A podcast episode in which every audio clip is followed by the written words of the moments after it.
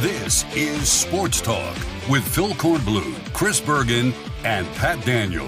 Sports Talk is heard across the state on radio affiliates of the Sports Talk Media Network and is streaming live on sportstalksc.com as well as Twitter, Facebook, and YouTube.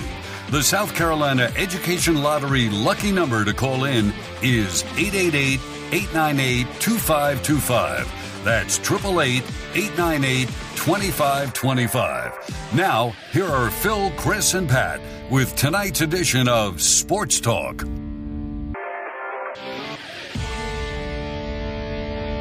All right, good evening, everybody. Welcome to Sports Talk here on the Sports Talk Media Network. And let me be the first to wish you a happy Valentine's Day, or as I like to call it, Man Guilt Day, here in uh, 2024. Hope you had a wonderful day with your your favorite person, be it one of two legs or maybe four legs, or maybe a, it's a fish.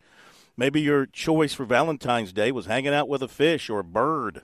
Whatever the case may be, we hope you were happy with that thing or person. We are at the Neville Arena at Auburn. Huge game tonight, national implication. South Carolina and Auburn. Number 11 Gamecocks, number 13 Auburn. First time they've ever met as ranked teams together. This is a beautiful arena. It's about nine years old, and Auburn is really, really tough to beat at home. They've only lost to a ranked team here one time in their nine plus seasons, undefeated this year at home. Nice home winning streak going back to last year. They call it the jungle. It'll be packed, it'll be loud, and we are high atop it here at the Neville Arena. It is, like I said, a beautiful arena. Nice message band around uh, the interior part of the arena, and beautiful colors of orange and blue representing the Auburn Tigers. Very nice, uh, you know, for a a big school like Auburn, but where basketball has fit in here over the years, 9,000 seats, they felt like that was really all they need. Right across the street, they've got 80,000 seat Jordan Hare Stadium, and this uh, building sits on Heisman Street here at Auburn, which, if you didn't know any better, if you weren't paying attention driving in here on 85, you would have thought you had turned into Clemson. They're so similar, except as we like to say, Auburn is Clemson minus the lake, right? But anyway, uh, we're happy to be here. Of course, Clemson's got a big one tonight as well at home against Miami as the Tigers continue to uh, work on what they've got going on, which is a very nice two game winning streak from last week with wins on the road at North Carolina and Syracuse. So we're going to talk all about that tonight. Uh, 635, though, we'll talk baseball. Gary Gilmore in his final season as the head baseball coach at Coastal Carolina will join us to preview the shots for this coming season. Looking forward to that. In some way, looking forward to talking baseball as Chris Bergen joins us from the Berge Palace. But then again, Chris, kind of sad. It'll be our last season opening interview with Gary Gilmore after all these years one of the legends in the sport stepping away. And how about this from a coastal perspective? This athletic season, they will have lost Cliff Ellis as men's basketball coach, and then will ultimately lose Gary Gilmore as head baseball coach. You want to talk about two of the legendary coaching names in just not in our state, but across the country. Coastal is going to have to replace both of them in the coming weeks and months. And uh, yeah, it's going to be a shame because Gary Gilmore, not only is he an excellent baseball coach, he's just a good person and he's so much fun to chat with and talk about his team. He'll tell us how rotten they are. Hmm. They're not nearly as good as preseason rankings. I'm telling you, this Coastal team could be extremely good, especially offensively. I don't know how you're going to get them out. And if they get some pitching, and he announced a few injuries for guys on that pitching staff today, but if they can find a way to get enough pitching to surround that offense, this is a team that could contend to go to Omaha. Yeah, yeah. And of course, the thing he's been battling uh, personally with his cancer and his continued very brave fight against mm-hmm. that. And, uh, you know, there was a time there that there was reason to be uh, concerned. I guess there's always reason to be concerned, but he and his doctors in Houston, they've worked out a plan for him to extend everything for as long as they as long as they can. So far, so good with with all that. He'll give us an update. You know, he's very open in talking about what he's had and how he's been treating it. So we'll get an update from him on that. Uh, and then no John Combs tonight. Coach Combs is at a playoff game tonight. The playoffs continuing around the state. First round action. He's up at Malden, so he's not going to be able to be with us tonight.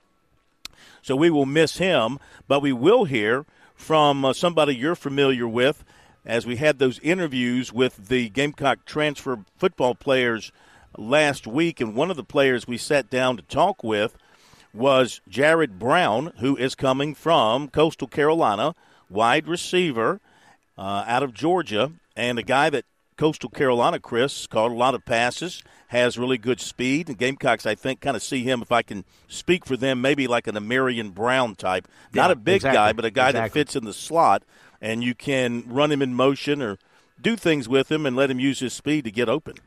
Deebo Samuel uh, comes to mind. Maybe not the oh. height that Deebo yeah. has, but a, a, guy that can run the football as well as be a wide receiver. And you take Nyck Harbor off the field, he may be the fastest guy in that receiving corps. So I think he's a great addition for the Gamecocks.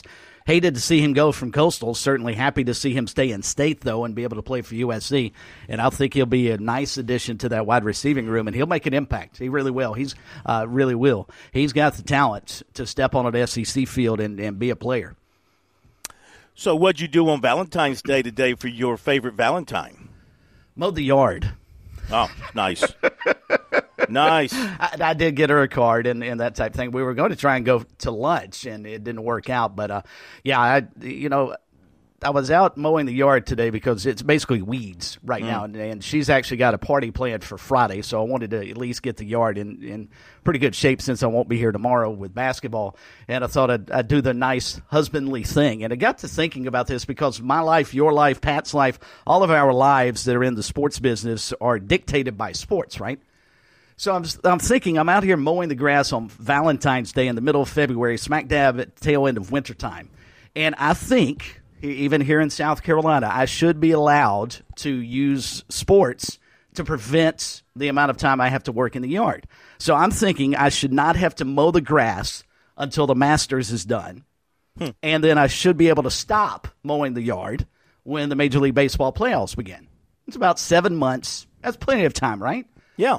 If we get any cold weather that would kill off the grass, that I wouldn't have to deal with it anymore, I'd be a happy, happy camper.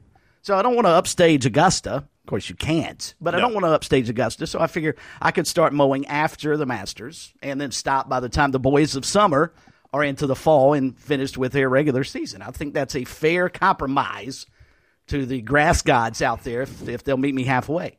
Hey, please, please. Think? When you're talking about your yard, do not mention your yard in Augusta in the same breath. Okay, you're only embarrassing yourself when you There's do no that. Doubt. Speaking speaking of golf, I know where my next free round of golf is going to be. The Darlington Country Club. Oh, yeah, I saw this. The uh, commander, and I say that in, in total jest. Nobody gives you free golf anymore. The commander, Kerry Tharp, has joined the Darlington Country Club, further showing his commitment to the Pee Dee as a lifelong commitment for he and his wife, Debbie but he's joined the Darlington Country Club as a co general manager and also handling their marketing and advertising. So there you go, KT. I didn't think KT knew a darn thing about golf. Maybe he does. Well, he knows how to market because being a president of any sporting venue, you've got to know how to get out and market and sell tickets and the whole nine yards. And he had to do that at Darlington, had to spearhead the uh, campaign for both the May race and the September race. So, yeah, getting people to the golf course, I don't think, especially for a guy who's got a background in sports communication and sports administration and sports information, I don't think he'll have a problem whatsoever getting the word out about Darlington Country Club. All right, before we talk about these basketball games tonight, our phone number is 888 898 2525. South Carolina Education Lottery lucky number. We'll get to calls here in just a moment. Some news out of Clemson this afternoon. This is written by Chapel Fowler from the state.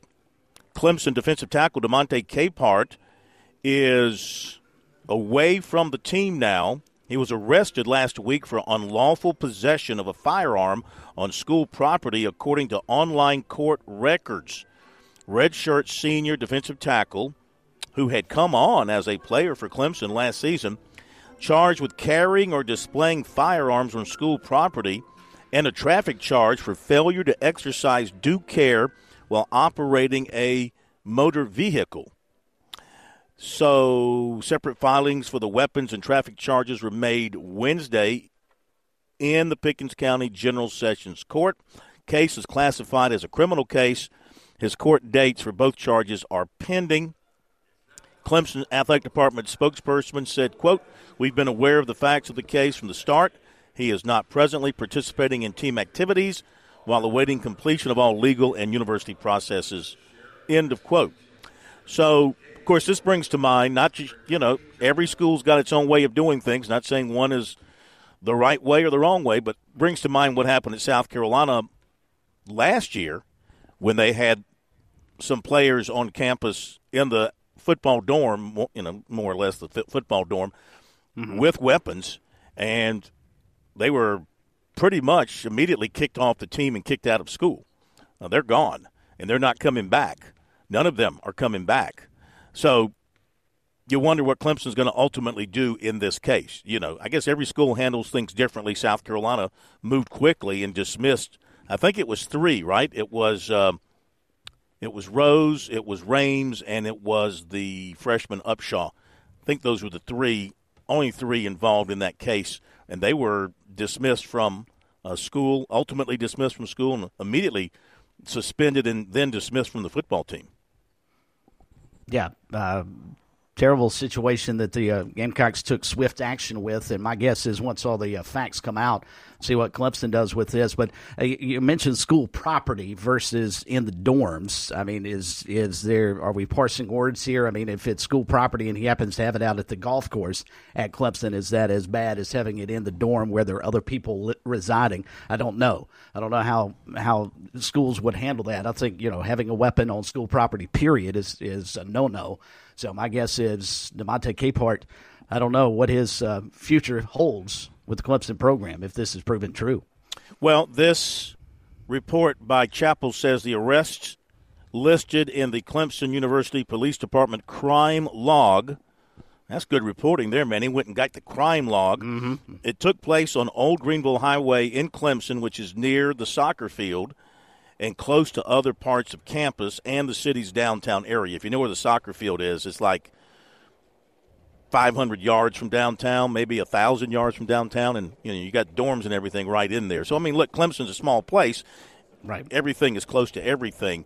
Um, Capehart posted a bond of two hundred and thirty-two dollars and fifty cents for the traffic charge and ten thousand dollars for the weapons charge uh, this was a week ago. This happened a week ago on February 7th. So there you go. That's um, that's a tough story They're out of Clemson. They're going to have to deal with it, and we'll see. Listen, any kind of in today's world, you know, we had a shooting today in Kansas City at the end of the parade, yeah. and there was a fatality and several hurt. I mean, I don't blame them. I mean, uh, schools, everybody, super hypersensitive about anything related to gun possession in a situation like that. My my feelings are just sitting here thinking about it. I think, unfortunately for Mr. Capehart, I think his days at Clemson are going to be over as a result of this. I, I don't know how if again if all of this comes true and again we have to maintain the you know innocent bef- uh, until proven guilty but if all of this is true I don't know how you can't dismiss him from the team you're right Phil I mean especially in the climate that we're in now you've got to take a zero zero stance on all of this type that you know you've got to address it and address it swiftly and sometimes harshly because uh, as we saw today in Kansas City just a horrible situation. I mean what are we doing getting shots fired at a celebration. You would assume everyone there is happy because it's the Chiefs, mm. and so just you know it's crazy stuff. And how about the and I've seen some video out of there. There there are reports, and it looks like it's true from the video that some of the fans, I assume, that were there actually tackled one, if not both, of the mm-hmm. suspects mm-hmm. while to stop this. So props to them. They said police were in the neighborhood, but the uh, fans were actually the first ones that got there and got these guys on the ground. Yeah, I think, in fact, there might have even been more than two shooters. From what I read, multiple shooters. And you're right about that. A fan jumped on one of the shooters, got him on the ground. The shooter fended him off, started to get away. Another fan jumped on him.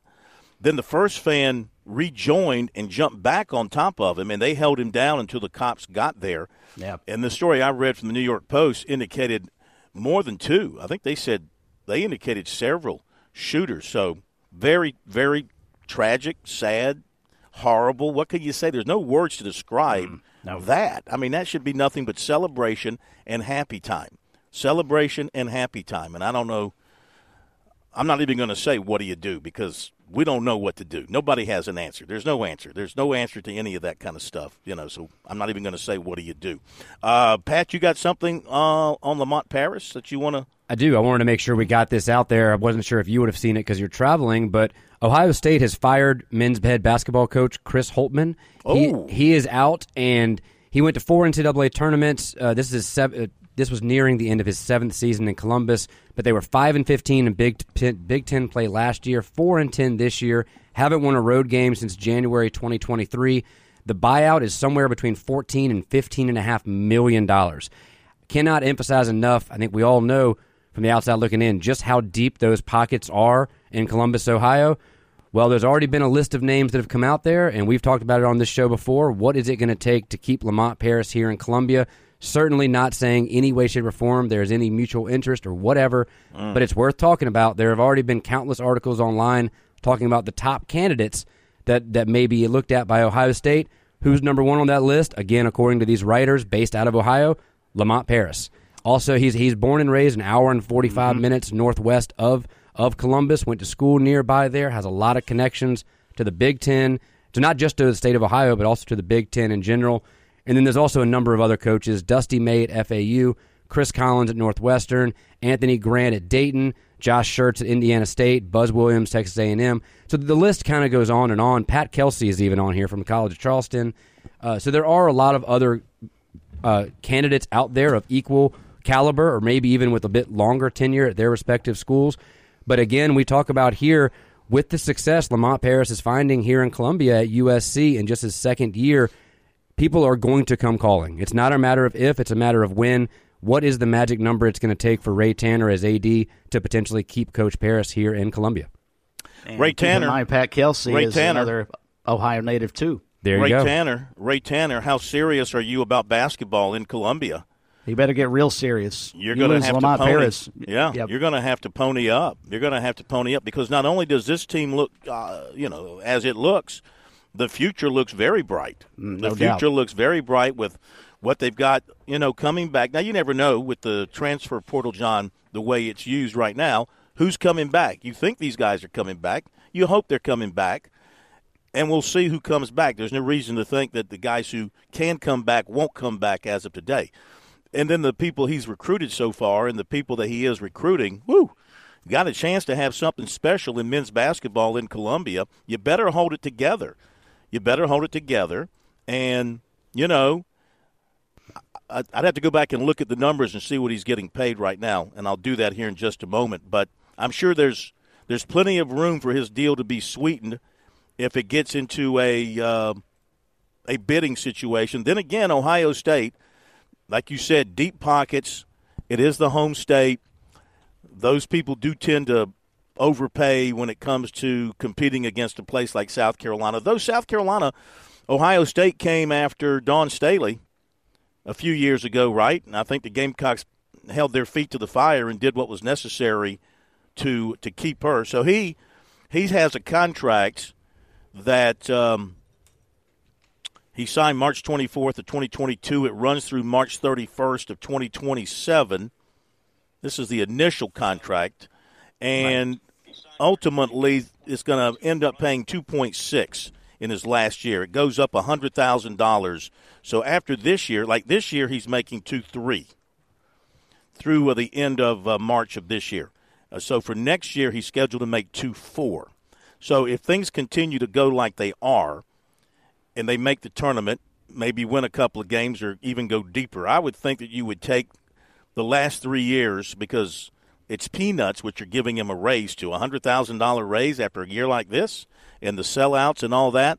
So I would say you take that, you tear it up, you probably go to somewhere in the neighborhood of four million. If you believe in them and believe in what they're doing program wise, I think you you you tear it up and go back starting for next year, start at four million, and then increase from there. What do you think? I'd have no problem with that because I think, aside from Dawn Staley, I think Dawn Staley has been the uh, greatest hire that USC has ever made in coaching. It, it'd be hard to argue otherwise. But if you just watch what Lamont Paris does, if you listen to him talk, the guy understands the game. He knows what he wants to see from his team. He knows how to develop a program. He turned Chattanooga around in a hurry. He's turning USC around in a hurry. If they lost Lamont Paris, I think it would be a tragic mistake on Ray Tanner's part. You've got to pay whatever it takes to keep him because that guy is going to build a winner, and I think he can build a sustainable winner. Not a situation where they go to the NCAA tournament once every eight, nine years. I think it's a situation where they would contend to go, maybe not every year because it's never happened around here, but certainly once every two years, maybe once every three years, and I think Gamecock fans would be thrilled with that. And I mean, what are you going to do if he finds a way to win the SEC this year? I mean, that's right. not out of the realm of possibility, especially if they find a way to win tonight. They would have two of the greatest road wins in, in the SEC this season at Tennessee and then at mm. Auburn. Yep. I mean, you you got to pay the guy. You got to yep. keep him. I don't care what it takes. You've got to find a way to keep him. Yep. And guys, just to add to this, you mentioned women's head coach Dawn Staley a few times. I can't help but wonder what her influence may be in keeping Lamont Paris here in town. She has essentially shown the blueprint in Columbia. If you build it, they will come. To use the old Field of Dreams reference, she has built a program here. Essentially, you could call it a dynasty. That's probably debatable at this point. But she, no doubt, has one of the top three, what, at worst, programs right now in women's basketball in the country. And they've led the country seven, eight, nine years in a row now in attendance.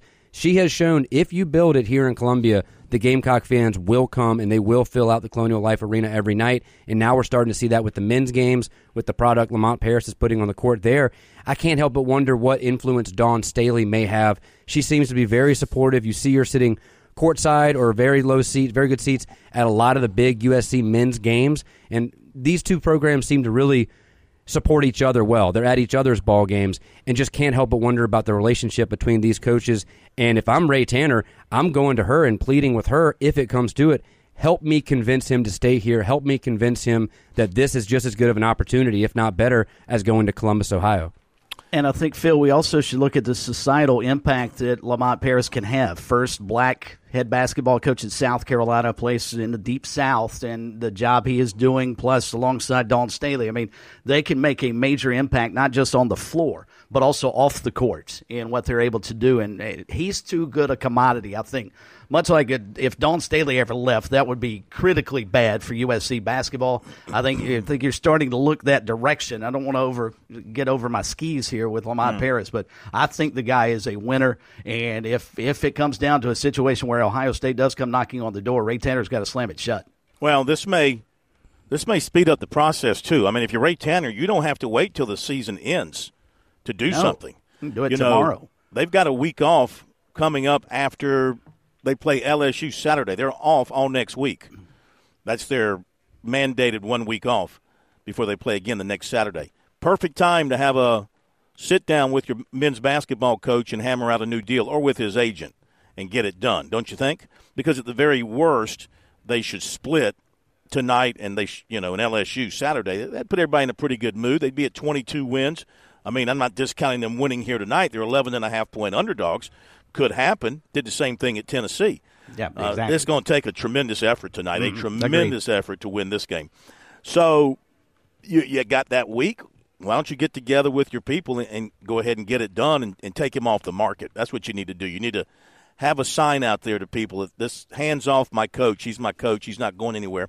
And what's $4 million for a school that's in the SEC that is part of a deal that you know, they just signed with ESPN for how many billion for the football playoffs, and that money will will be shared among the the 16 schools, uh, and they're going to be increasing their buy their payout to about what 70 something million here in a year or two. Um, yeah, I would go ahead and get that done if you're serious about keeping your basketball program as a top 15 program. And Phil, if you just want to look at it from on the court success, they win tonight or LSU, their next win will match the program's record for the best turnaround from a previous season to the next season in school history. I mean, he's going to shatter that. It's an 11 win improvement from last season. Will be tied for the best single season turnaround. Uh, the uh, 2000 03 2004 team won 11 more games than the uh, 02 03 team did.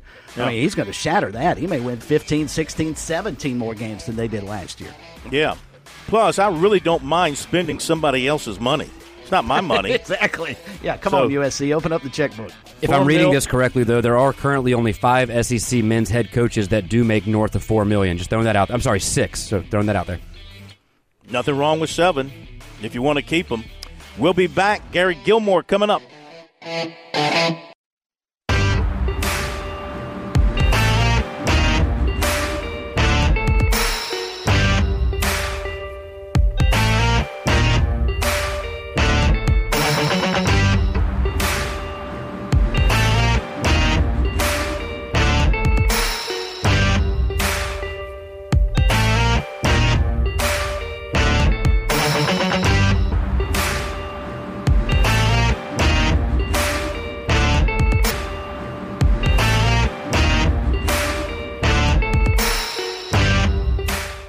Okay, we're back on Sports Talk. We are here at Neville Arena at Auburn, South Carolina. Auburn going to tip off at 8:30 Eastern Time, 7:30 here in the uh, Central Time Zone in Alabama. Coach uh, Coach Gary Gilmore from Coastal Carolina coming up in just a second.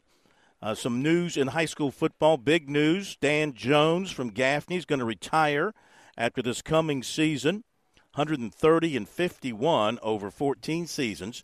Clay Lewis is going to retire at Chesnee High School at the end of the school year. The school district announced that. And Travis Miller told Pete Yanity he's stepping down as head football coach at Wade Hampton after five seasons to become the AD at York High School. So there you go. Uh, folks announcing their retirements. None of them had the good sense to do what Coach Gary Gilmore did, to our surprise, last year and drop the bomb on Sports Talk so the entire world would know about it at one time. We got him for one more year. This is our final uh, preseason, prior to the season interview with Coastal baseball coach Gary Gilmore. Welcome in, sir. How are you? We hope you're doing well. I'm doing outstanding, Phil. How are you doing? We're terrific. Thank you for joining us. And well, first of all, most importantly, how are you feeling? How's everything coming along for you? Oh, I just uh, just went to uh, had my uh, went to Houston last week for for three days and went through all my tests and all that, and uh, my cancer is all uh, it's it's still been held in place, totally stable. Uh, you know where it's at, and uh, you know, good Lord's give me another day. Each day, I I, I cherish every second of them. Is that something you ordinarily do prior to the season? Go and get one more uh, big check check up before you get into uh, the, the, season, and you're all tied up with that. Uh, basically, they have me on a 90 day regimen. Every 90 days, I go uh, just so that you know, uh, even though I do monthly tests and all that kind of stuff, uh, the the real in-depth scans and things they do every 90 days out in Houston to be able to compare where it was when we started to where it is now, and you know, I, I've been very blessed with the. After my 14 month, months of chemo, it's the mm. maintenance drug has held it all in place, and uh, you know, my my guy thinks I can uh, hang in there for a good while. So that that's uh, you know, I'm very encouraged by it. I, I've been you know very blessed. Uh, Phil, to be able to uh, go out to Houston. That that place is incredible. What what what they're able to do.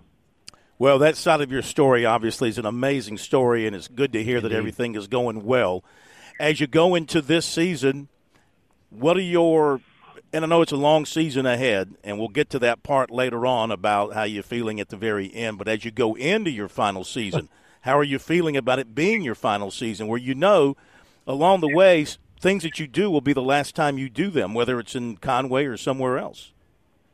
Yeah, uh, I'll be honest. I haven't. Uh, you know, if if people didn't remind me of it all the time, I don't. I don't think about it very much. I mean, I, I'm trying to coach the way I've always coached, and uh, you know, I, I'm not thinking about whatever being the last time I do it and this and that. I mean, you know, I, I it's just, uh, I, you know, I don't know what the Lord has them and you know has for me moving forward once it all ends or whatever. But you know, I, I'll find something that you know I can be productive and uh, you know continue to try to do everything I can to make a difference in the world before before I'm not here anymore. And um, you know, I, I'm just enjoying a great group of kids and you know a great coaching staff that I have. Uh, beside me and, and, and with me all the time. So you know, it, it just I, I'll be honest with you, I, I don't I, I, I don't think about it. You know, I, I, I'll be honest with you. I don't talk about it with the players either. I mean, you know, it's, uh, you know, this year is about them, not about me. So I, you know, I just want to,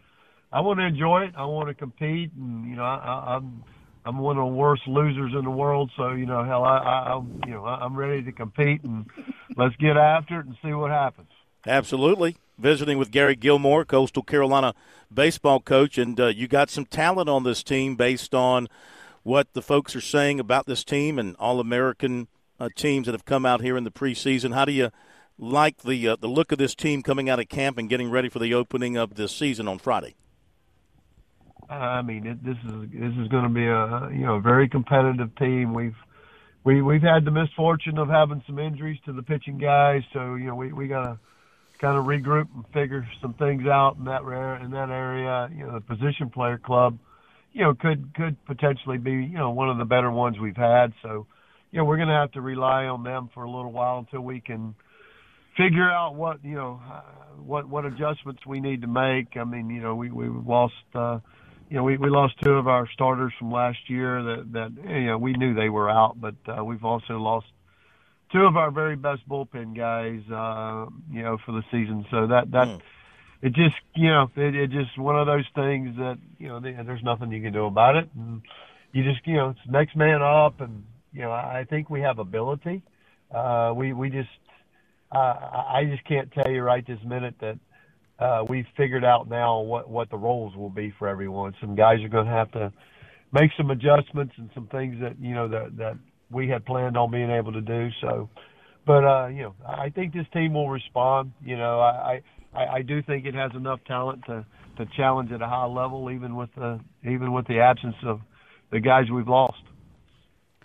Coastal head baseball coach Gary Gilmore with us here tonight on Sports Talk. Chanticleers open up the uh, brand new baseball season this weekend with their annual baseball at the beach tournament. And coach, you're talking about guys uh, from the pitching staff like Matt Potok and Jacob Morrison and Darren Horn and Matt Joyce in terms of going into your bullpen now and possibly pulling spot starters out, how are you going to handle that rotation early? And then what do you hope to see out of that group as we get closer to uh, Sun Belt Conference play? I mean, we're just we're just going to have to just keep Chris. We're just going to have to keep running guys out there and kind of see, you know, who who responds and in in, in what way they respond. I mean, we you know I'm not worried. uh that we don't, you know, I'm not worried that we have a lack of talent. It just, mm-hmm. you know, it, you know, every every kid that comes to you out of high school or whatever, I mean, 99% of those kids have never been a bullpen guy in their life. They all been starters, and you know, so you know, putting them in in the sixth or seventh, eighth inning with a one-run lead, and you know, their first time out in college, whatever. I mean, you know, we're we're gonna have some we're gonna have some challenges, and you know, there'll be a bump in the road here and there, and then you know, it's it's gonna you know, make us have to be offensive scoring runs. And, and were, you know, one of the things I thought we didn't do as well last year is we have in the past. I don't feel like we we defended, not, and it didn't show up in stats as far as errors go. We just we we didn't cover the ground and the spaces out there to, to get the balls that you know we, we we need to in the outfield and, and the range in the infield was suspect uh, uh, to defend at a high level. So I'm hoping that you know we're going to be better in that at that. That you know hopefully we can pick the pitching staff up a little bit by by being better defensively all around. And you know it, it, it just comes down to you know guys throwing strikes and not walking guys and hitting guys and all that mess. And you know I think our offense, you know I think we'll you know we'll have an offense that'll that, that'll score some runs as time goes on that may be the understatement of the day. Your offense may score 30 runs a game, coach, with uh, Bodine and Beach and, and Bender. Just with that group alone, those three guys, how much, how confident are you about your offense knowing that you can write them into the uh, starting lineup virtually every day and send them out there?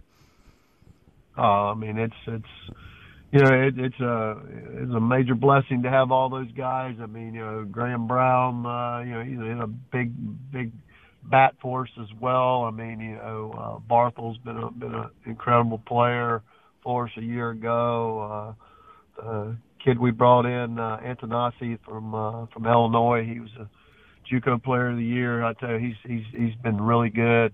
Look for him to do some really good things. So, you know, I think I think I think we have some, you know, the nucleus to have some guys that can do things. It's you know, the, the the biggest piece and something we've tried to have a ton of pride with over the years is being very diversified in our offense. You know, we've kind of become more of a you know more of a power laden team than we were a few years ago. Even though we hit home runs, you know, ten years ago, we, we hit more of them now. I think pretty much everybody does. But you know, we're trying to get back to you know where we can steal you know 125, 130 bases, and also be able to use our uh, you know the ability to dump the ball on the ground and, and have some athleticism throughout our lineup and stuff. So you know so that you know if they do keep the ball in the yard, we can find other ways to score and win. And uh, you know this this team has a lot of a lot of good elements about it, and uh, you know I, I love the makeup of the team. I think I, I think we'll be very competitive in, in, in the games as far as how we compete, how we go about things.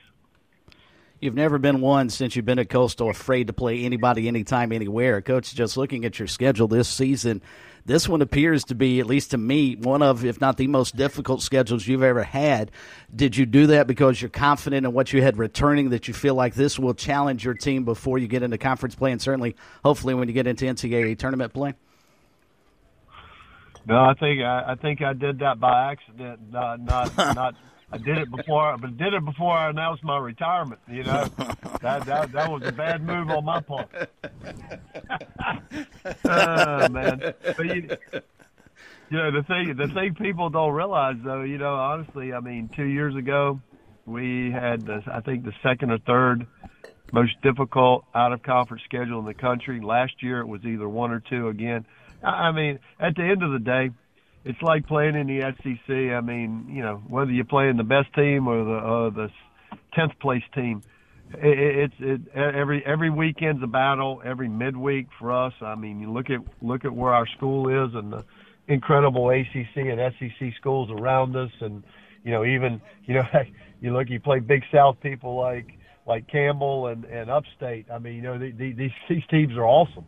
You know, so uh, you know, it, it I think I'm one that believes that you you you, you learn to be good by being forced to play good all the time. You know, if you play really good people all the time, you you you can't have off days. You have to play at a very high level, and you know when you when you have to bounce around from high level to low level and and things like that, I th- I think it it it it really messes with you. So I, I'm gonna always, at least when we played, trying to make it as very difficult as we can. And you know, last year, man, our league was so difficult. It's probably the best, you know, that that Sun Belt League has been in years, uh, top to bottom. It was very, very good. So we'll see. You know, I know everybody lost a bunch of guys. We were one of the few teams that, you know, that didn't lose quite as many people. So you know, I know Troy's got a got a really good club, and you know, there's there's several others. But I mean, last year you know, our, our league RPI was really good. So, who do you run out there this weekend as you open the season at, with baseball at the beach, as Chris alluded to? Who you got going out there? Uh, we're gonna we're gonna run uh, Riley Eikhoff uh, out there um, on Friday, and uh, a Meckley kid, a transfer from Potomac State, on Saturday, and uh, Ryan Lynch, uh, kid out of California, on Sunday, and you know, um, like I said, I, I'm, you know, my my biggest concern right now is is is trying to figure out how to mix and match, you know, the the other seven or eight, ten guys that we got to run out there on top of them, and you know, like I said, it's going to be a little bit of a a learning process of, you know, whose stuff really really plays well after the starter. You know, who who's who forces the hitters to make significant changes in their approach for one time through the order, and then who do you go to after that? We're just you know, we we we thought we had a lot of that kind of planned out of how to use some guys, and now you know now this is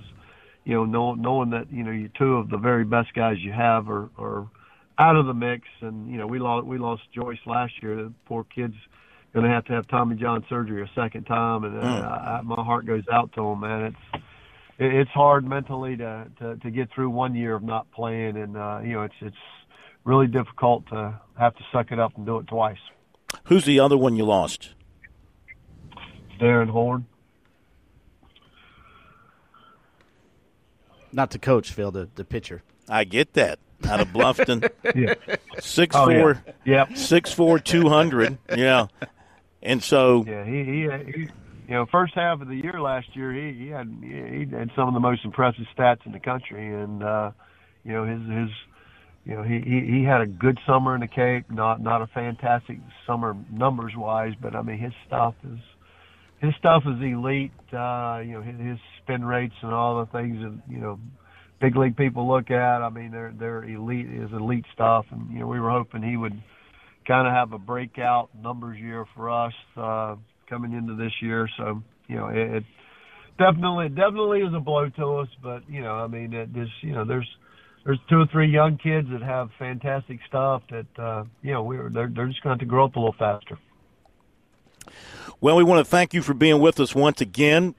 Have a great year, a healthy year, a great year on the field. Looking forward to going through it one more time with you here on Sports Talk. We'll talk to you many times. It all gets started this weekend, and we appreciate your time as always, Coach.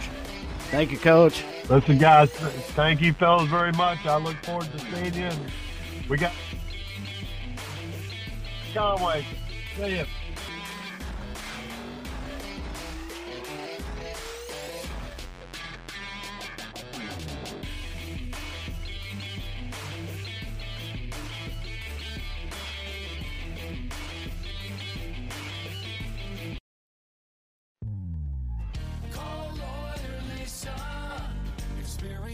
Difference with Lawyer Lisa. Hi, this is Lisa Hostetler Brown. If you or a loved one are over 65 and haven't completed a long term care planning consultation, now is the time. Did you know that if you aren't able to afford the high cost of skilled care, your assets can be rapidly depleted to only $2,000 unless you plan five years in advance? Visit lawyerlisa.com to see how we can help. 7511 St. Andrews Road, Irmo, South Carolina. When trouble comes like the accidents do, we all get sick and the bills pile too. There's only one number that can help see you through. And if you're healthy, here's what you should do. Call 605 7905. That's the number that you need to know.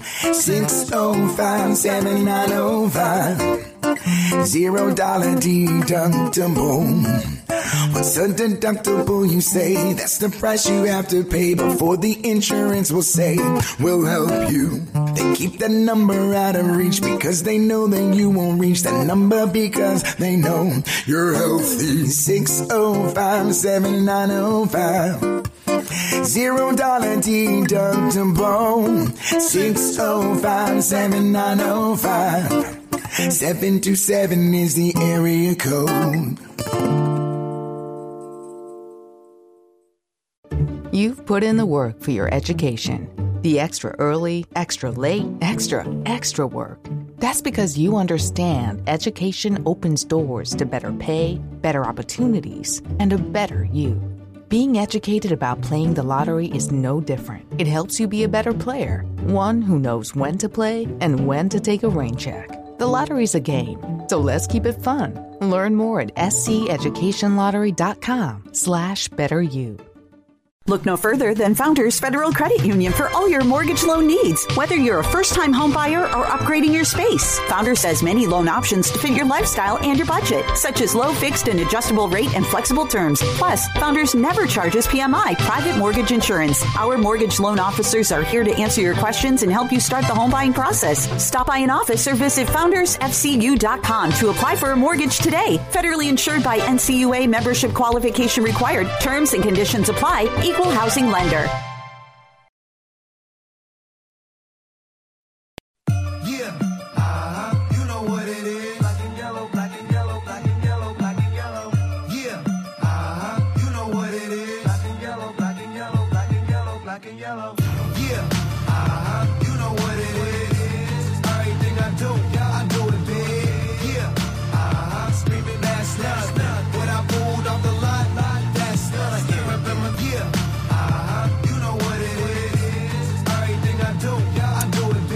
Right, thanks again to Coach Gary Gilmore for being with us. Beautiful day here in Alabama. Driving down to Auburn, kind of heading down to uh, the Gulf Coast of Alabama if you want to keep on going down 85 to Mobile, which reminds me that I don't want to go to the Gulf Coast. I want to go to the Grand Strand of South Carolina. Best beaches in the world right there in Pawleys Island and Garden City and Myrtle Beach and all up and down the Grand Strand. And you can make your plans for the summer for a great beach holiday by calling Jimmy Smith at James Smith Real Estate. That number is 843 237 4246 or online at PawleysVacationRentals.com. Let Jimmy take care of you and your family and put you in the right spot at the right budget. That's 843 237 4246 for your perfect beach getaway. All right. Um, Speaking of getaways, yes. you let coach you let coach get away before I could ask him. I want an autographed uh, Gary Gilmore bobblehead. Oh yeah. That's what the, that's what they are giving to uh, season ticket buyers at Coastal this year as a promotional tool uh, to get a Gary Gilmore bobblehead. And maybe That'd members of the cool, broadcast crew, maybe members of the Chanticleer Sports Network. That'd be awesome. I would Yeah. I would put that up there proudly with my CCU memorabilia. That may be my most prized possession that I have from the school. Yeah. And autographed, not, not just a regular. I want an autographed Gary Gilmore bobblehead. Well, that would be very valuable too. Very, very valuable. All right, before we hit the top of the hour, Gamecock Larry, of course, has been hanging on. So let's see if hopefully he didn't fall asleep this time. Gamecock Larry, No. welcome into Sports Talk. How are you? Thank you, Mr. Phil. Why did you? Why you always put me on before you go go go on hold? You ain't gonna give me no time. But uh, I woke up this morning at twelve thirty. Couldn't go to sleep. with of apathy and had too much on my mind. So I got up and been wheeling, wheel- wheeling around here in my wheelchair. Didn't even listen to the radio this morning. Didn't even call in. But my buddy called me about 10 o'clock and said some guy from Auburn called and he got a talking about, well, he said some things about me. I don't care what he said about me, though. But he said the game cost this and game cost that. But he said Auburn ain't lost a game at home in quite a while. Mm, that's right. And he said- 16 in a row, I he think. said, "Hell, he said Texas A&M we got the 12th man in football, and said we got the seventh man in basketball. And I'm gonna, I'm gonna hope he's listening to you. So I'm gonna tell you right now, yeah, you got seven men in basketball, five players and two officials. You got that? Five players and two officials. That's why you only lost one game. But you also lost to Appalachian State. So you can be beat. And we coming to win 74 67. But if we lose, we don't lose as much as you do if you lose. Go Gamecocks. Talk to you later. Love all y'all. You know, Gamecock Larry, Chris, he's as good as you are at pregame preparation. I mean, he, He is really stuff, doesn't he? I mean, he knew that they. That's right. Auburn lost by five at Appalachian State. He knew that. He Mm-hmm. was all over that. I'm telling you, he's he must get the game notes and study it like you do. Well, I appreciate the compliment there, but if if Carolina is able to hold Auburn in the 60s, they will Mm. win. Gamecock Larry will be 100% correct. That will be as good a defensive game as they could possibly play to keep those guys in the 60s because, as I mentioned yesterday at home, they're an entirely different bunch. That Appalachian State game was in Boone in front of a raucous crowd, and Appalachian did that, held them to 64. And you look at the games they've lost. They, they lost to Baylor in the opener. They scored 82 in that game, scored 75 in their loss at Alabama, and then scored 65 in their most recent game at Florida. Where they struggle is when they can't put up 80, 90 points a game. And that's you, you've got probably one of, if not the best defensive teams in the SEC. Certainly the team with the most road wins in the conference coming in there. They've just got to find a way to translate defense travels, and they're going to need it to uh, travel for sure tonight. Well, I'm going to be very interested to see the battle inside between Brown from Auburn, who's very, very good, not only a good scorer but a good shot blocker, against uh, Murray Boyles of South Carolina, the freshman stepping into this kind of a situation. Of course, again, he, he faced this situation at Tennessee with twenty something thousand, and they they took care of their business. But now, you know, people have to really be uh, on alert about Murray Boyles after what he did last week, thirty-one points and a lot of other good stuff. And this battle inside tonight will be, I think, critical to how this game's going to turn out because both teams have quality uh, bigs who can do things around the basket. Okay, we're going to hit the break here on Sports Talk, and we'll come back with more. And we'll take more phone calls as well. 888-898-2525 is our number, the South Carolina Education Lottery lucky number. Welcome back to Sports Talk on the Sports Talk Media Network. You can reach the guys with the South Carolina Education Lottery lucky number 888-898-2525. That's 888-898-2525. Now back to Phil, Chris, and Pat with the second hour of Sports Talk on the Sports Talk Media Network.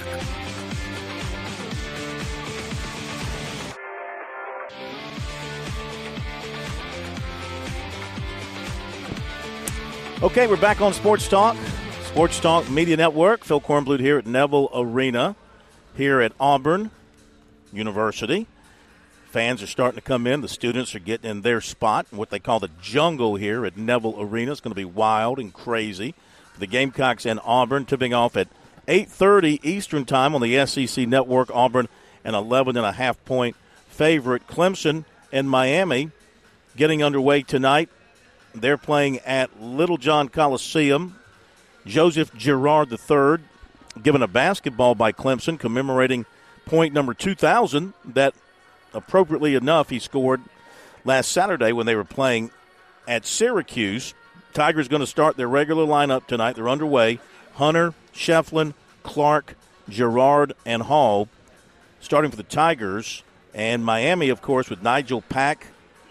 And they're a team that has been beset by injuries in ACC play. They've had at least one starter out in their last seven ACC games. It's really hurt them. But this is a team that beat Clemson uh, in January down at Miami, shot 75% Yeah. in the second half, just wore out the Tigers. I think Clemson will be much better from that standpoint tonight, Chris. They better be, or they'll lose again because Miami's talented enough to beat Clemson if, if the Tigers don't have any interest in playing defense the way they didn't in that second half. I mean, Miami would have beaten anybody that night the way they shot it in the second half of play. But the fascinating matchup to watch is P.J. Hall for Clemson and Norchad Omier for uh, Miami down inside. Those are two guys who probably, certainly P.J. Hall. I'm not sure where O'Meara stacks up, but uh, you may be looking at two first team All ACC performers going head to head tonight.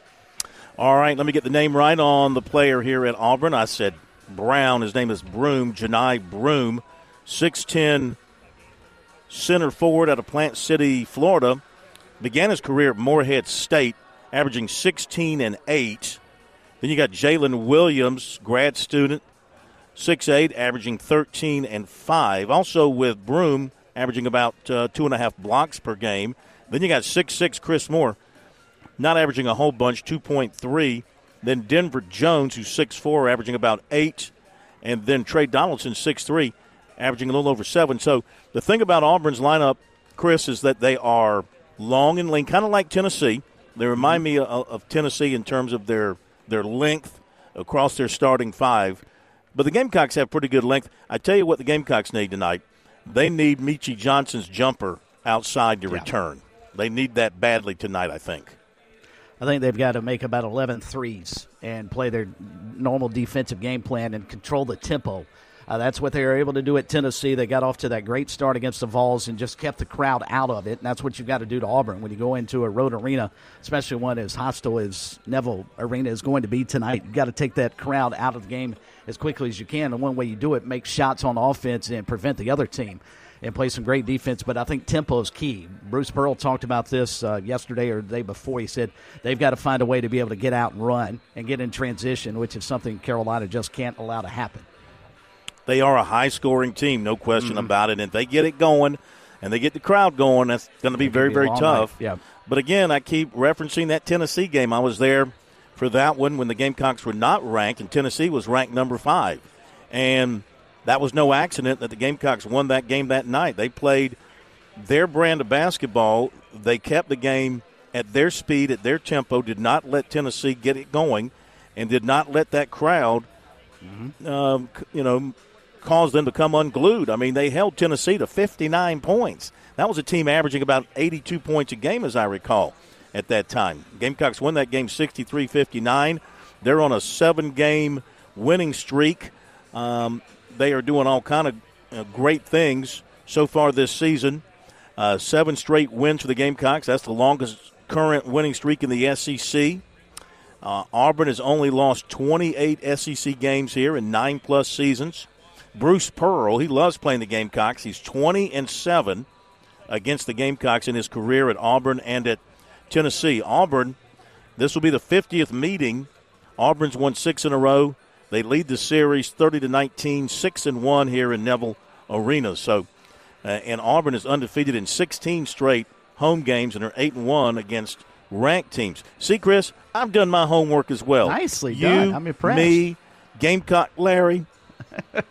we're we're on top of things. We're on top of things tonight.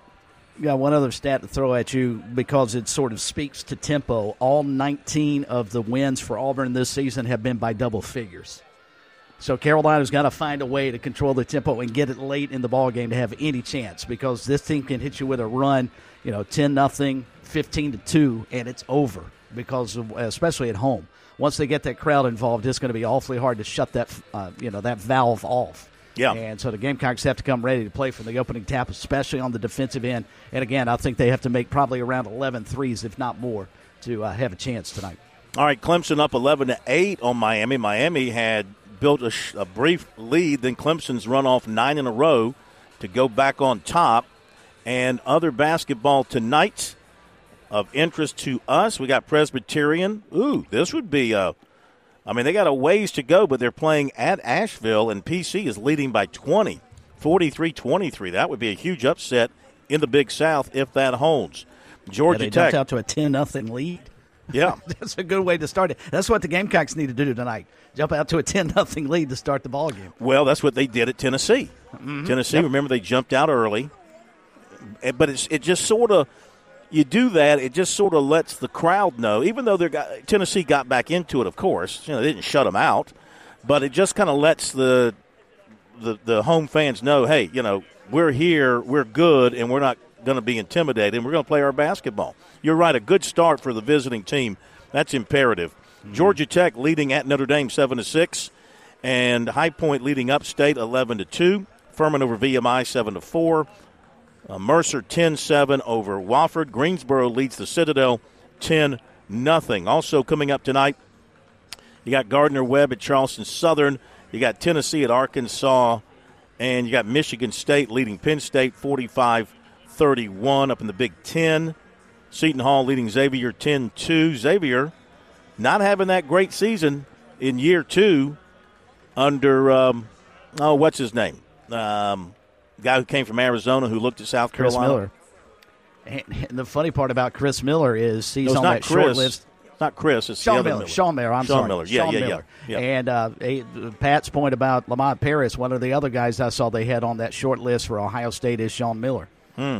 I could see that. I could see that. Mm-hmm. Um, all right, a few other things. How about this from the ACC today? By the way, we have some open lines before we get to recruiting, and then we're going to talk to um, one of the new members of the USC football team, one of the transfers who'll be coming in, and the Gamecocks will be uh, expecting him to contribute right away. Jared Brown, the former receiver from Coastal Carolina, but the ACC announced today that only 15 of their 18 teams beginning in 2025 will participate in the league basketball tournament and the conference will also stay at 20 league games next season but only 15 of the 18 teams will make the tournament what do you think about that I thought the number was weird. If you don't want to invite everybody, I get that part. I, I'm more a guy condense the tournament, not expand it. But why 15?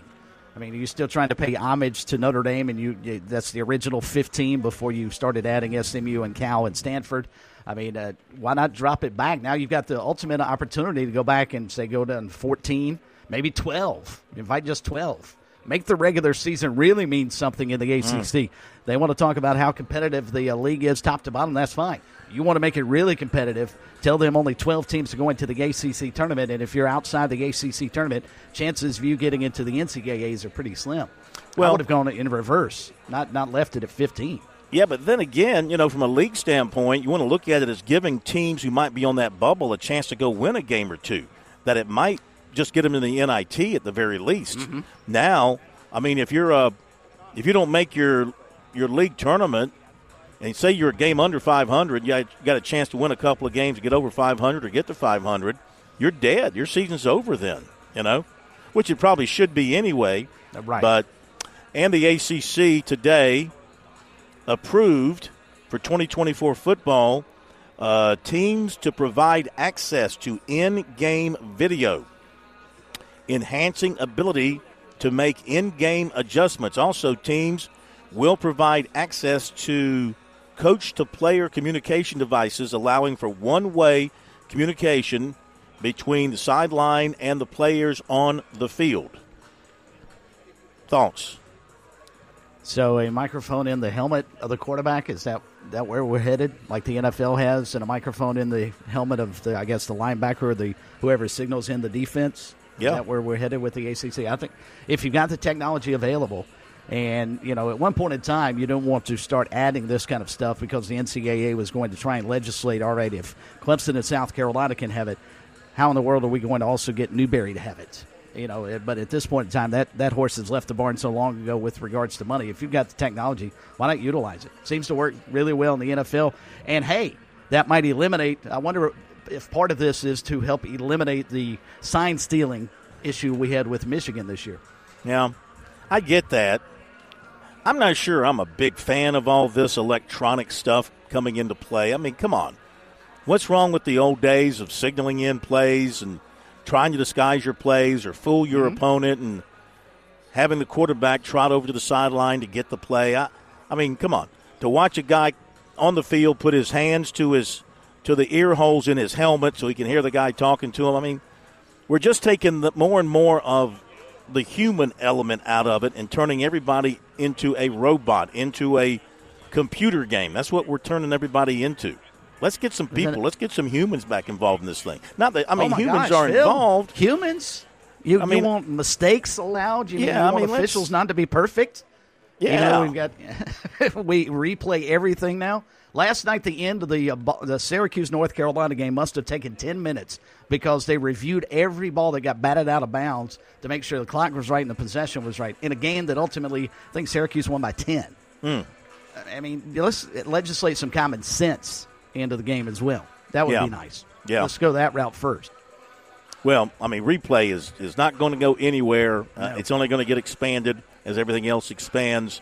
And I mean, listen, part of the beauty of sports is was living with bad calls. Uh, that's part of it. But we're we're taking that all out of it. We're we're whitewashing everything, and I I, I, I get it that you want it to be right, but you know. When you take five minutes to review a play, an official makes a call, say it's a catch along the sideline. Was he bobbling the ball? Did he have did he have grasp of the ball? Did he have his feet down? Whatever the case may be. They take five minutes to, to replay that thing, and it's just a, a, a the, the official makes a call, and it's like a, a a centimeter off. You know, you could just see you could just see the toe touching the white line. Let's say they ruled him in bounds. You just barely see the toe. You know, in real life, at real life time with a human making that judgment call, it could go either way. And we take all this time to see if he got it right. And it could have, even on the replay, it could have gone either way. My point is, it does slow down the whole process. It does take a good bit of the human element and the drama out of the game from that standpoint. I tell you what I hate, and we're going to have this one day, and I'm sure people won't care. We're going to have a Super Bowl end on a replay, right? We're going to have a Super Bowl. We're going to have an official call a touchdown on the last play of the game, and they're going to review it. So you're going to have a team celebrating, thinking they won. Last play of the game, they're going to have a team celebrating, thinking they won. They won. It was a pass near the back line of the end zone. He was juggling a little bit, and his foot was near the line. You know, they they signaled touchdown, game over, celebration. But now it goes upstairs, and they overrule, and the other team wins. We're going to have that, right? That's going to happen. The NFL's worst nightmare right there. That would be by far the worst thing that could possibly happen. That you have a Super Bowl decided on a play like that, and five minutes later we actually find out who won the game. That that and I think you're right. Uh, ultimately, you would think laws of physics and laws of average would tell you ultimately sometime that's going to happen. God forbid we get the, uh, And by the way, Syracuse won by seven last night, not ten. So excuse me. Oh, you made a mistake. Made a mistake. So is that a, is that a good win for Clemson? Or a bad win for Clemson since they beat both North Carolina and Yeah, really. Syracuse. I, mean, I think how it do- how do kinda- you factor that into the net. I think it kind of blends. uh, It blends its way out. You know, the kind of it's a wash. It's a wash. Mm-hmm. Uh, poll question of the week, which is available for you on our on our X. Got to quit saying Twitter. I mean, you can't keep calling it Twitter. It's not Twitter anymore. It's X. All right. Until they change the uh, the the web handle. That's true. I mean, when I can still type in, I can't type in x.com, and, uh, and I'm afraid to. Can I go to Twitter? I know I can type in twitter.com and go there. That's funny. So our our poll question of the week: Baseball season opens on Friday. Which team in the state do you think is the most likely one to finish the season in Omaha? Though I left off the e in the word "one." Way to go, Corn. Uh, which is the most likely one to finish the season in Omaha? 613 votes are in. Gamecocks still have a hefty lead, 62.5%. Clemson's at 21%. Coastal Carolina, a lot of fans like the shots, 15.3%. And the College of Charleston getting a little bit of a push here. They're up to 1.1%. We'll have Coach Chad Holbrook with us tomorrow night, 7.30, to preview his team. So, hey, Coastal Carolina getting some support from some um, some parts of the state, thinking they're going to make it all the way to Omaha. I think that's a very good possibility because, as Coach Gilmore just pointed out, they can, if they can figure out the pitching, and certainly those injuries are a concern, but they're going to score 10 runs a game. I mean, that offense is just insanely good, especially with the guys he referenced they have coming back. I, th- I think Coastal's got as good a shot as anybody in the state to get back to Omaha. And wouldn't that be fitting? The final year of Gary Oh. Gilmore, he gets them back to the uh, College World Series one last time. Talk about conspiracy theorists. They'd be all over that, right? There's no doubt. And they're actually going to Omaha. You were talking uh, th- on Monday to Jim Tillman that you're going to have to buy him a steak if uh, one of our teams got out there. Well, Coastal's actually going there during the regular season. They play a two game set against Creighton. So does that count?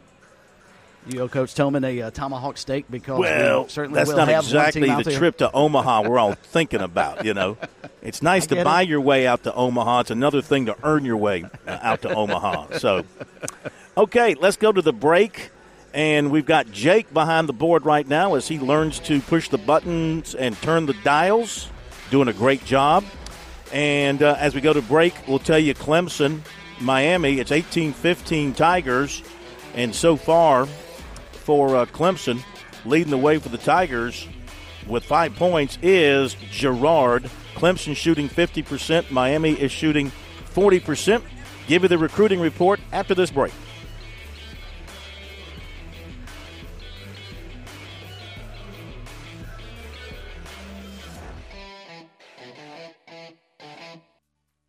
Major Billy Downer here from the Department of Natural Resources. And DNR is excited to announce the implementation of Go Outdoors SC, a new online licensing and boat titling system that you can access right from your phone. Through this new system, customers can purchase their hunting and fishing licenses, renew their boats, apply for lottery hunt opportunities, and complete electronic harvest reporting requirements. For more information, visit Go Outdoors SC at your local app store. Hi, I'm Jim Corbett. I've been an attorney for more than 30 years. There's one thing I've learned about injury cases, it's you need the personal touch. You need the lawyer to get to know you and describe your damages. You don't want a case manager talking to an insurance company, and then talking to you, and then talking to maybe to a lawyer with limited experience at the last minute to try to settle a case. I talk to you, I find out what your case is about. Jim at jimcorbettattorney.com. Jim at jimcorbettattorney.com for your injury cases. Last throw, big guy. Come on, baby. I need me a giant bear. I got this. I am the target. Ben, throw. Oh, yeah! Oh, well, look who won a giant bear.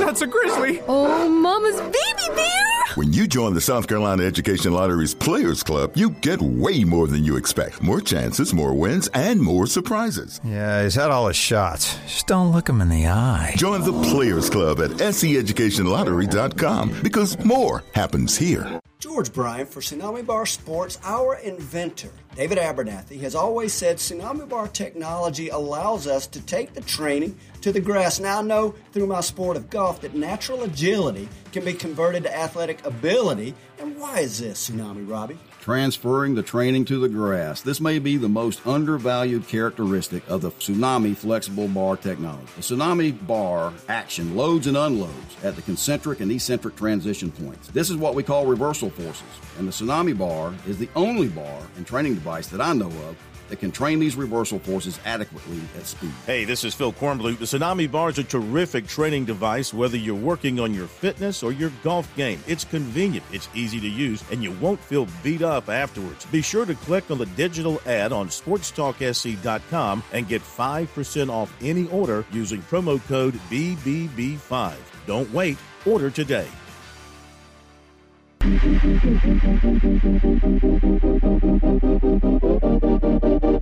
All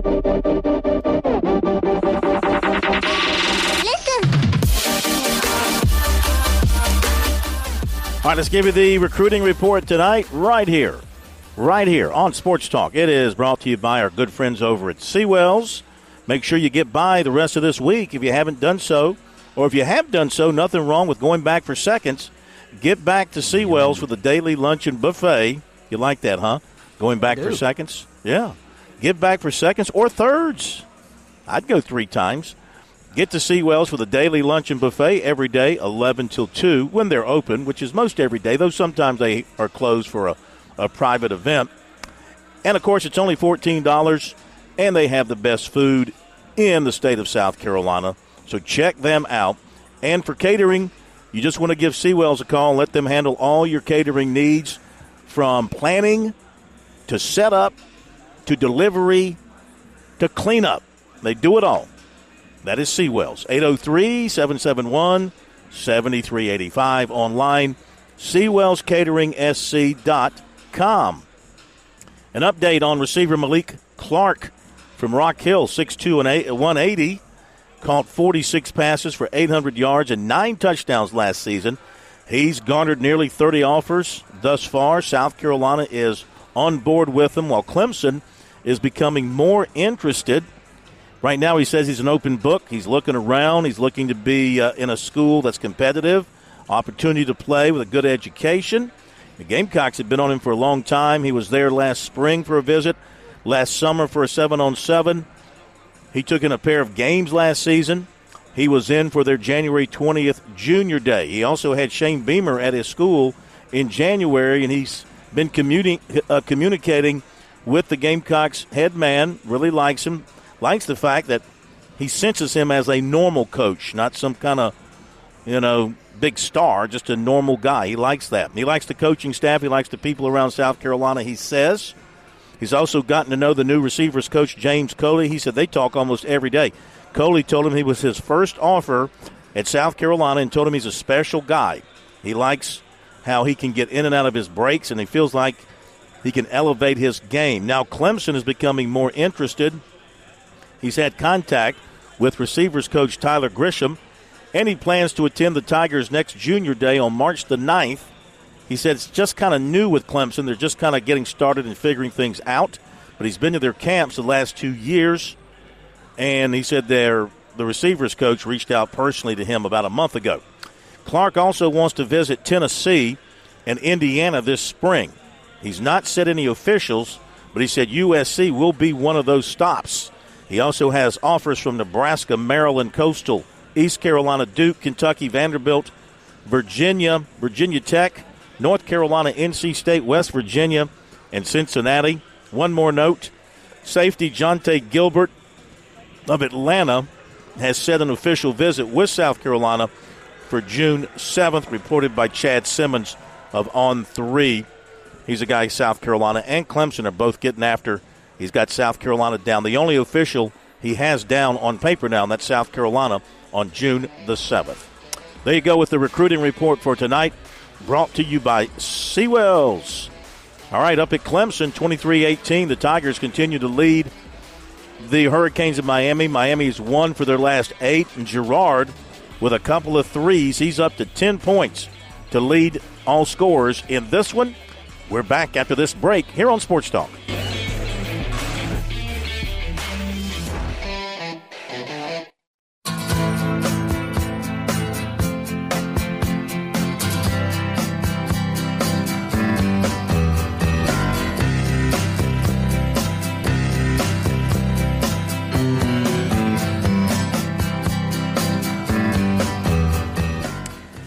Welcome back. Sports Talk, Sports Talk Media Network from here at Neville Arena at Auburn. Be sure to follow our coverage on our X at Sports Talk. That sounds like you're divorced when you say at our X. like, go follow. I'm not divorced. Twitter. Okay, I got 45 years in.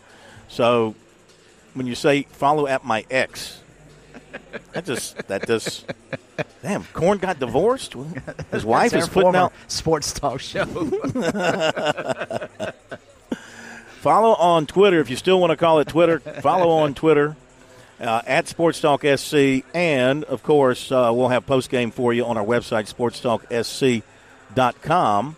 You know they just put the Clemson game on the big screens here inside Neville Arena. How about that? They got the Wow. Clemson Miami game playing uh, in front of us on the big screens. 25-19 Clemson. It's been a while since Miami last scored. They're one for their last eight.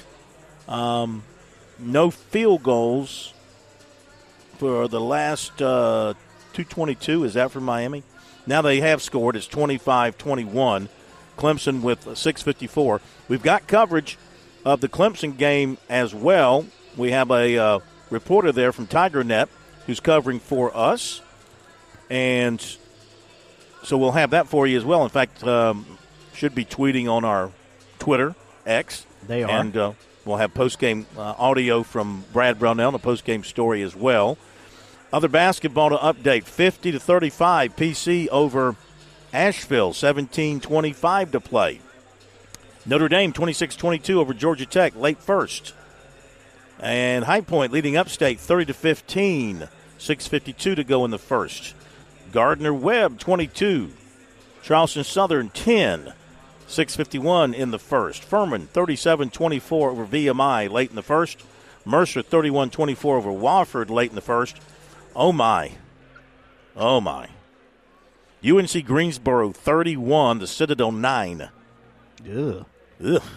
That's uh, 6.28 to go in a first half that can't get over fast enough for the Bulldogs. So, all right, let's talk some football. Jared Brown is now a Gamecock after playing at Coastal Carolina and having a fine career 2021, 2022, and 2023.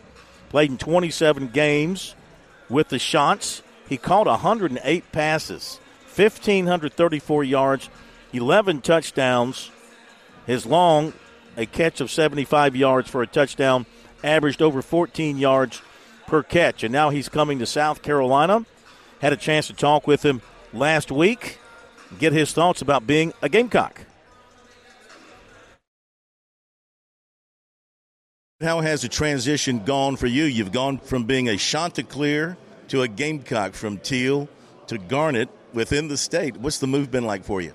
Um, you know, it's definitely been a transition. You know, coming from the Sunbelt to the SEC, uh, just the work, just the workload, just think, just the daily things that we do. But you know, I am making the, uh, I am making an adjustment, and I think I'm heading in the right direction right now. Well, people might say, hey, man, running routes, catching footballs, whether it's at Coastal or South Carolina or wherever, shouldn't be all that hard. Is- What's the most difficult part of the transition?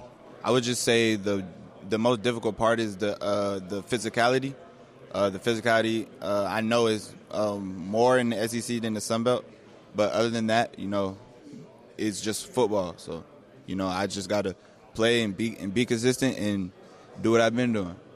Sun Belt football is good football. It's not SEC, but it is still good high level football. So, what do you think you have to do in terms of stepping up your game to the SEC level? What areas of improvement and development do you need here? So what what I need to do is uh, I need to uh, add on you know weight, but like not not fat, but just muscle.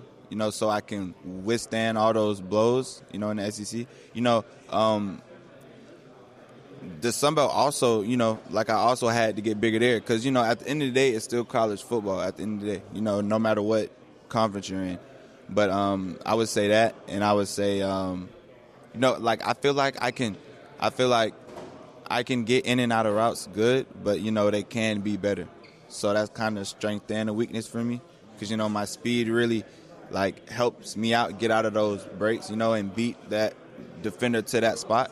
So I would say, you know, just route running and all, I would need to work on just to perfect. Do you like going across the middle? uh, if I can get get the ball in any way, you know, I'll do it. But yeah, You played with a great quarterback there at Coastal Carolina when he was healthy, in Grayson McCall. What was it like catching balls from him? And now you're transitioning to, uh, in all likelihood, LaNorris Sellers here. So catching balls from a guy that completed about 80% of his passes and now coming into a new situation. How do you how do you view that change from one to the other? yeah. I mean, Grayson was a great a great quarterback. You know, he knew where to put put the ball every, every time. He made the right reads. You know, I loved Grayson, but uh, but uh, LaNorris played like uh, uh, LaNorris is a young guy, but he plays like a senior. You know, like his his balls are great. He knows he knows where to put them. The timing is down. So I feel like if we keep if we keep on on the path that we're on right right now, then we should have a great season in the passing game. When you put your name in the portal and started looking around at other schools, uh, why why did you choose South Carolina? What was the connection there? What was the, the primary attraction for you? I mean, South Carolina needed some veterans, some experience, and I felt like I could add add that to the room. Uh, uh, when I came on my official visit, they they just made me feel like home. They made me feel like I was at home. You know, they they, they were genuine about everything that they were saying, and then they gave me opportunity to come in and compete, and that and that is all I want to do. You know, the team is like a brotherhood. The uh, locker room is strong. The play the uh, guys in the locker room are uh, they love each other, and you know that's somewhere that I want to spend the next two years at. Is it a little bit easier because you're new and the receivers coach is new, so he has no preconceived notions about things? Does that kind of like open up the competition for everybody and everybody's got a fresh start? It definitely does. It definitely does. You know, this is a new coach. You know, he doesn't know know anybody. You know, the only thing that he knows about us is our film that uh, he watches. So, other other than that, everyone is on a clean slate slate right now. Everyone can compete, and everyone can just you know earn their spot. What do you think of Coach Coley, his communication style, his coaching style? How well have you two connected so far? Uh, Coach Coley knows what he's talking about. Uh, he uh, know he, he's he's been at the big time schools. You know, he, he was at Texas A&M last year, so you know uh, he's he's he's seen and coached some of the greats. You know, some of the guys in the NFL. So, um, hey, if he's sending them to the NFL, you know, any way that he coaches, you know, I'm I'm gonna like. You know, so uh, yeah, yeah. What are they asking of you in their package with receivers? just just to be that veteran, just to be that leader in the in the um, in the room. Um, you know, we, we we haven't really dove into you know play calling and you know the plays and all that, but uh, we have seen some of the formations and stuff like that. So, you know, I don't know it right now. All right, there you go. Comments from Jared Brown. Nobody on this broadcast knows him better than Chris Bergen. you watched him run routes from the sideline for three years. What do you like about him? Uh, Just his speed and his ability to uh, make plays. I mean, here's a guy not only you, you touched on his receiving numbers, but Phil, don't forget in his last two years at CCU, he rushed the ball 35 times for over 400 yards and scored two touchdowns. I, I found it fascinating, though, that he said he felt like at least the playing weight that he had at Coastal, at least the listed weight, was just shy of 200 pounds. At six feet, that seems like a perfect weight for him, but he was talking about he needed to bulk up even more to handle the hitting in the SEC. So, I mean, if he goes up to 210, 215, does that hurt his speed? I don't. I wouldn't want if I'm him. I wouldn't want to sacrifice what makes me Jared Brown just so I can make sure I can withstand some hits in the SEC. I did like how he dodged your question about does he like to go over the middle. Hmm. He's smart enough to say, well, you know, any way I can get the ball, but I'd rather not have to do that. Yeah. he's a smart kid. There's no doubt. So, got to be kind of cool catching footballs from Grayson McCall for the better part of three years. Mm-hmm. Now you get to go catch balls most likely from LaNorris Sellers, who, again, we're all we're just talking about promise here. We don't know with him fully in charge, taking every snap, running the offense, exactly what it's going to be like. But the promise is there, and the glimpses we've had are pretty impressive. It's got to be exciting to go from a guy like McCall to go to this young guy with a big arm. I would think so, and and it, I thought it was somewhat of a interesting point he brought up that he feels like LaNorris Sellers in the short period of time he's worked with them is an old guy like Grayson McCall. He, he talked about it clearly. Grayson, a veteran in the offense that Coastal ran up until this past season when they had the coaching change. But he talked about LaNorris Sellers may be a freshman, but he doesn't play like that. He plays like an older guy. And if you're a Gamecock fan, that's got to make you extremely excited that you've got a guy who's already starting to be a veteran leader in the locker room, especially quarterback. I, I think it's going to be awfully difficult. Fascinated for the spring. If there's one thing I think USC fans are going to be interested to watch during the spring, it's that quarterback battle, isn't it? I mean, that's that's the only question mark. I think the the, the question mark, rather, maybe not the only one, but the question mark that you have going into the spring. Who comes out of there as the incumbent starter going into the season? Well, we know that Sellers will take the first snap as the number one quarterback. It's going to be up to him and to protect what he's got. Mm-hmm. Ashford's coming in with experience as a starter in the SEC. He's a big guy. I don't know that he has a reputation of a tremendous passer. Again, Sellers' reputation is still to be determined. We know what he did in high school, but that's high school. I mean, Dakereon Joyner passed for like over 10,000 yards in high school, okay? It just never translated for him as a quarterback at the next level in college. So Ashford's a bit of a proven commodity. Now, he's not a, a great passer based on what we saw at Auburn, but he is a guy that can throw some and he runs extremely well. The good thing, I think, for South Carolina is you're going to have competition, which is a bit of a difference at South Carolina, say, compared to Clemson, where once again, barring injury, it looks like it's an open and shut case up there when it comes to the starting sure. quarterback job, but they make no bones about it. I mean, you got Christopher Vizzina, who's now going to be ready to play after redshirting last season, but I mean, they're going into year three, and Dabo Swinney uh, has no qualms in, in speaking, you know, publicly about the starting quarterback situation and saying, you know, Cade Klubnik is his guy. He's going to be a great one. He, he can be a guy to take him to the next level. It's, it's as if there is no competition for the starting quarterback job there. I don't think there is, and especially the way they closed the season, I'm not sure you'd want to mess around in the quarterback room. It would be nice, though, and, and the fear you have from a Clemson perspective is what were, were to happen if Cade Klubnik goes down in that Georgia game to open the season and he's out for a while. I mean, where do they go from there? You have very little, if any, experience. You'd run out there behind him, and so that's the problem. It's not that they they lean so heavily on Cade Klubnik because they just don't have anybody, I don't think, right now ready to go behind them. Now, we may find out differently once we get into the season. But I think also the, the thing that Dabo Swinney has in his hip pocket that maybe Shane Beamer does not, Dabo can say, all right, just as long as you don't mess it up, Cade, we'll turn it over to that defense and let the defense keep us in the game until the offense finally figures something out and scores enough points to win. That won't work against Georgia. No, I was about but it'll work say. against most teams. yeah, Yeah. It won't work against Georgia in the season opener. They're going to have to score, but it'll work against most teams they play. You know, when you talk about Clemson and Georgia, all right, we're already seeing some preseason polls coming out. The, the way too early this, the way too early that. That's fine. And we're not seeing Clemson, of course, in their customary top four, top five, top six spot. You know, we're seeing projections of 16, 17, et cetera. So when the preseason poll comes out that matters, the AP preseason poll, I would expect we're going to see Clemson outside the top 10.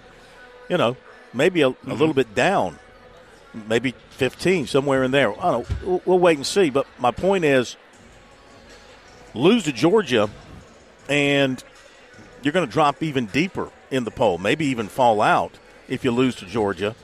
And, um, of course, not that that really has a, a, a huge impact on what the playoff committee will say at the end of the season if you need an at-large bid. I mean, if you go ahead and win the rest of your games and win the ACC, you're going to be in automatically. But let's just say you don't. Let's say Florida State wins the ACC again, but you have a good season. Maybe you go ten and two, and and you know you're a, you're a good argument for an at large.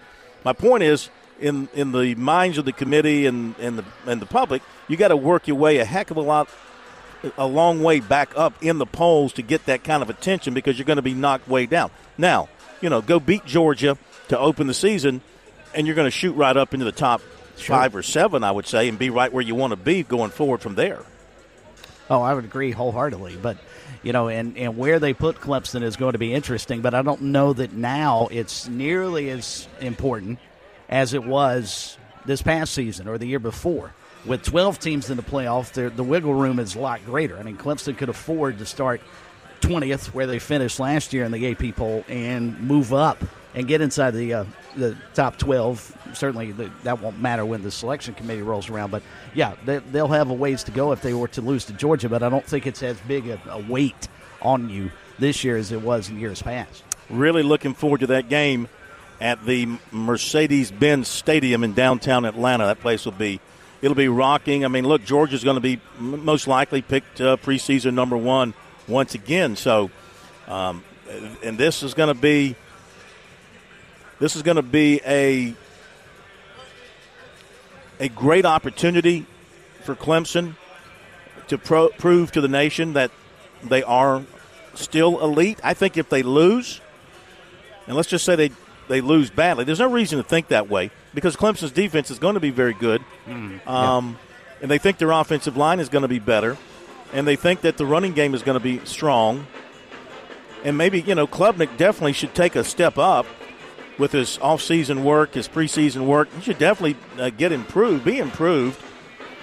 But I mean, if they lose, if they lose, uh, they're going to have a hard time convincing people against the rest of their schedule moving forward that they're elite. You know, unless they do run the table and get back in position for an at-large bid or win the ACC championship. Taking another loss to Georgia, taking a loss to Georgia like that in a primetime game like that is going to be a setback, and, and maybe you know people are going to say there's more indication that Dabo Swinney needs to change his ways in what he's doing in recruiting. Though recruiting his high school players the way he is, you know he's Hard still doing fine, and he's still he's still having highly rated classes. But I think the pressure is really on Clemson to win that game to just sort of get back to where they're used to being. Lose that game, and you got to kind of tell people, you know, you got to convince people verbally that we're still good, and then go out and do it uh, against other teams. But Georgia gives you that great opportunity against the number one team in the country to go right out and prove it right out of the gate that you're back and you're going to be a factor this entire season. Well, the funny part, and you're right, uh, Clemson probably there is pressure for them to win that game, but afterwards, their schedule is a whole lot easier than what Georgia is going to have to face. Uh, the pressure, actually, to me, is going to be on Georgia if they are preseason number one, because the the amount of room that they'll have to slip afterwards is very, very limited. I mean, they've, they've got to go to Alabama this year, they've got to go to Texas, they've got Florida in the neutral site game, they've got Tennessee at home. But I mean, they've got some games in there this year, unlike last year's schedule, which was a joke for a team as talented as Georgia. They've got some teams in there that they could slip up against. So that Clemson game is, is about as important for them as it is for the Tigers, if maybe not even more so, for their hopes to again. But the the safety net is out there now. We have to look at the college football season a lot differently. I think Phil moving forward. You can lose a game or two and still get into the playoffs, whereas you couldn't afford to do that in the past. And that's why I think it's, it's starting to cheapen the regular season because you look at Georgia and let's say with their schedule and say, all right, Bulldogs, you've got to find a way if you want to get into and don't win the SEC, you can you can only lose two ball games, but there are five in there that you could potentially are potential swing games. Now, well, you you probably lose three, and Georgia's. You, I would think a nine and three Georgia team probably finds a way to get into the playoffs, don't you? A nine and three Georgia team. Mm-hmm. With their schedule playing in the SEC, with their reputation, I think they would find a way to sneak in. Whereas Wow. in years past, there's no way they'd gotten in. Three losses. Considering, I mean, if one of those losses is to Clemson, then you figure the mm-hmm. other two are within the SEC. Now, right? If they lose a regular season SEC game, they could still get to the SEC championship, of course, Right. and then lose that mm-hmm. game. Yeah, I guess I, you know, the committee they're supposed to be meeting and voting on on their their format, which they, from what I've read, looks like it's going to be five automatics and seven at large selections. Right. Right. Five by seven. So, I mean, if Georgia doesn't win the SEC championship, but say they lose in the SEC championship game, so the SEC champion will go automatically. Are there seven? Are there are there seven other teams out there at large wise that you would take over Georgia, even with three losses? Yeah. That's a good question, that we'll be debating. We'll be debating that a lot. But it's Uh, one we would never have to worry about in the past because your margin for error was so slim in the past. That's why I love the uh, smaller playoff because they made the regular season so important. Oh, now yeah. there's some leeway. There's a lot more leeway than there ever has been. Wait till they go to 16 in the next two years. You know. Oh yeah, they're not done. They're not done. Let's give everybody a trophy. Clemson leads Miami 31-30 at the break. The Tigers only won for their last 11. A 6-0 run for Miami to close out the half. Clemson 0 for 7 their last 7 shots and 1 for their last 11. Didn't score for the last 354. And PJ Hall only 3 points and only one shot. And and that was a three-pointer. He played 15 minutes. What's up with that? Why Yeah, is that's on PJ Hall only taking one shot?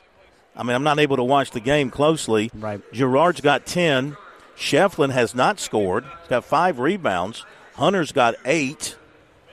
That's very odd for the Tigers. Joseph has nine for Miami. Poplar has eight. So Clemson up one, a skinny point, 31 30. I got to believe they're going to get the ball to PJ Hall a lot. I don't know. Have you been able to watch it? Is, is Miami doing something funky defensively to take him out of the game? Uh, that would be my guess. I have not. I've been able to glance on occasion. I've got it in the background, but I haven't been able a chance to, to key in on what they're doing. So I, I don't know to answer that question. But yeah, PJ Hall, 15 minutes, only one attempt from the field, and it's a three. So he got nothing around the basket. Yeah, that can't happen in the second. I will say this: if he only gets about three or four shots in the second half, Clemson's not going to win. I mean, your best player has to take more than five shots. Don't you think? Oh, absolutely. I mean, I'm not. I'm, I, I'm not a basketball expert by saying that, but I mean, when you get a guy who's first team All ACC performer, you got to get him the basketball. Ain't no doubt. I'm sure Brownell's working on something to make sure that happens. All right, let's touch on these other games before we leave you. Asheville catching up, pedaling hard on PC. 56 51, PC, 11.02 to play. Notre Dame 31 28 over Georgia Tech at the half. High Point 39 31 over Upstate at the half. Charleston Southern has come back. Wow. 34 33 over Gardner Webb at the half. VMI Furman. Furman leads 39 34 at the half. Mercer 31 26 over Wofford at the half. And now Citadel, give them credit. They were down, what was it, 31 to 9? Yeah. It's now 41 26 at the half.